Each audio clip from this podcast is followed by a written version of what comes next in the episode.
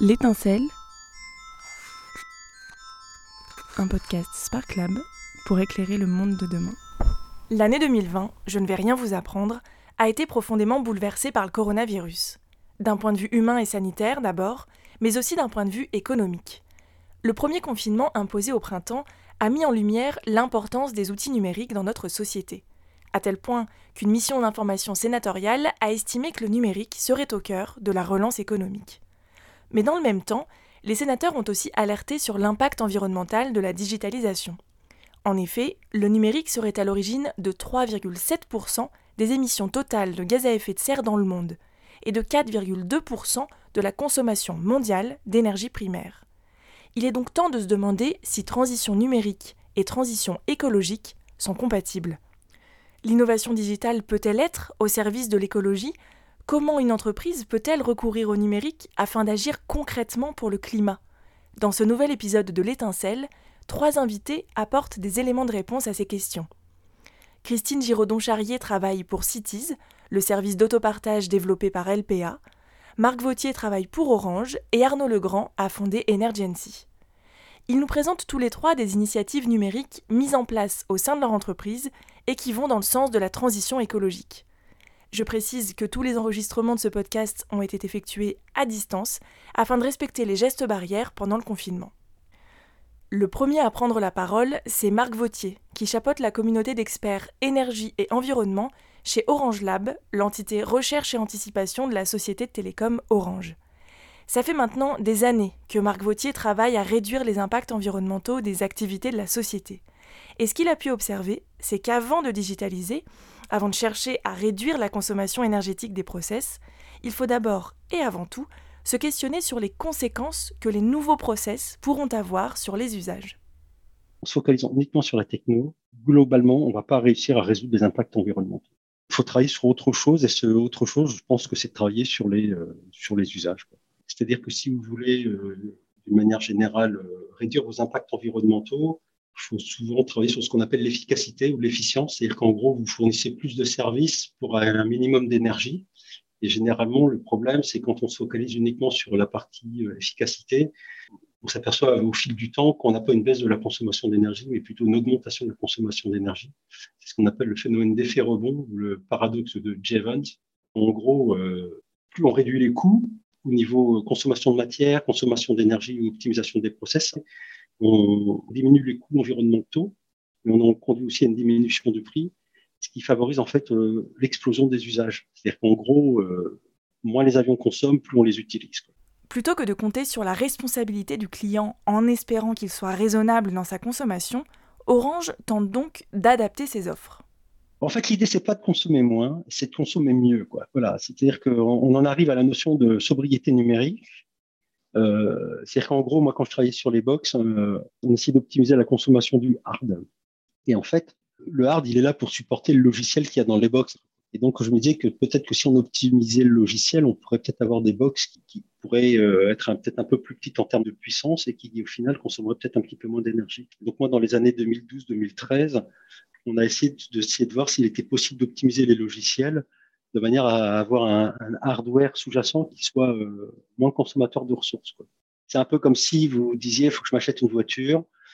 Mon usage principal, c'est d'aller chercher le pain à 2 km. Donc, euh, dans ces cas-là, euh, ben, c'est peut-être pas la peine de s'acheter un 4x4.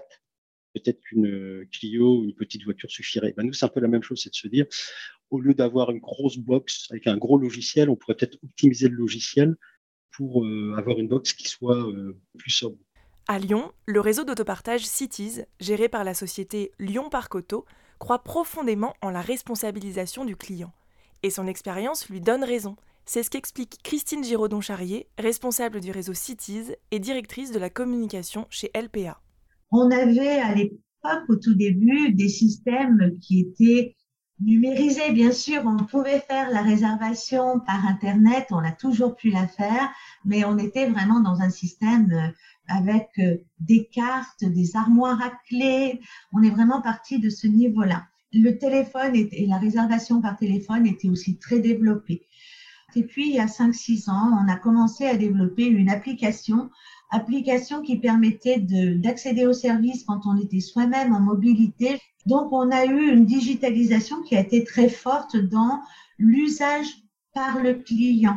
L'idée, ça a été de lui faciliter la vie, faciliter le parcours pour l'amener à avoir une utilisation fluide du service. Le service étant plus pratique pour les clients, ils ont été de plus en plus nombreux à l'utiliser et donc de plus en plus nombreux à se débarrasser de leur véhicule personnel. C'est ce qu'on appelle la démotorisation. Et selon Christine Giraudon-Charrier, celle-ci présente plusieurs points positifs. On permet d'une part de récupérer l'espace public, puisque quand les études l'ont montré, une voiture en autopartage remplace entre 8 et 9 véhicules propriétés de particuliers. Ce qui est quand même important pour vous donner une équivalence aujourd'hui, si on prend nos 250 voitures à Lyon, elles permettent de remplacer 1750 voitures, ce qui représente 17 500 mètres carrés. C'est deux fois la place des terreaux. Donc, moins de voitures, présente, moins de voitures possédées. Et puis un avantage énorme, c'est que les gens qui sont dans notre système, ils sont vraiment dans un système de j'utilise la voiture juste quand il faut, juste quand j'en ai besoin. Ce qui est important de souligner, c'est que les efforts faits par certaines entreprises pour réduire leur impact environnemental ne se font pas forcément en direction du client. Certains industriels ne communiquent même pas sur les initiatives qu'ils mettent en place en interne. Pourquoi? Parce qu'il ne s'agit pas de marketing ou d'un positionnement commercial, mais seulement de faire des économies d'énergie, et par là, des économies tout court. C'est par exemple ce que propose Arnaud Legrand aux industriels avec sa start-up Energency. Energency est un logiciel qui réunit intelligence artificielle et humaine pour faire réaliser des économies d'énergie aux industriels. En général, les industriels ont trois enjeux clés euh, ben la main-d'œuvre, ensuite les matières premières et l'énergie. Donc, nous, on a des clients qui utilisent un outil de la transformation numérique, donc l'intelligence artificielle, pour faire des économies d'énergie et justement faire leur transition énergétique et environnementale. Donc, euh, je peux citer des clients. Hein. Par exemple, on travaille avec ArcelorMittal, leader mondial de l'acier. On travaille avec SKF, qui est le leader mondial du roulement à billes. Donc là, c'est plutôt un fournisseur de, l'industrie mécanique. Euh, on travaille avec L'Oréal. Voilà, elles ont tout, tout cet enjeu, c'est se transformer numériquement, mais dans un but de transformation écologique, pas uniquement de, de performance stricte. Et alors, quel est l'intérêt pour euh, des grosses entreprises comme celles que vous avez citées de justement euh, essayer de faire une transition écologique? Alors, en fait, les, très gros consommateurs d'énergie ne nous ont pas attendus pour faire des économies d'énergie. Donc, la transition écologique de ces gros industriels, elle est déjà largement lancée. Nous, on est une société qui existe depuis 7 ans. Euh, ArcelorMittal, je vais prendre ce groupe pour exemple, ça fait peut-être des dizaines d'années, 20 ou 30 ans, qu'ils sont lancés sur ce sujet, puisque justement l'énergie est au centre de leur coût. Ce qui est intéressant avec notre outil de transformation numérique, c'est qu'ils vont repousser leur performance. C'est-à-dire que sans nous, aujourd'hui, ils ont du mal à progresser davantage parce qu'ils ont déjà atteint un palier de performance qui est très important. Donc nous, on leur donne ce qu'on appelle ce gain marginal, ce nouveau pourcentage euh, qui repousse leurs limites, qu'ils ne peuvent pas atteindre sans nous. Et donc, euh, là, ça illustre bien justement la valeur d'utiliser des outils numériques pour aller plus loin en termes de performance énergétique et environnementale. Si je récapitule, le numérique peut permettre aux industriels de réduire leur impact environnemental d'au moins trois façons.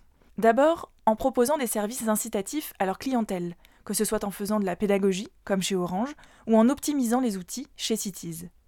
Ensuite, en prenant garde à l'impact que telle ou telle initiative peut avoir sur les usages, car il faut éviter l'effet rebond.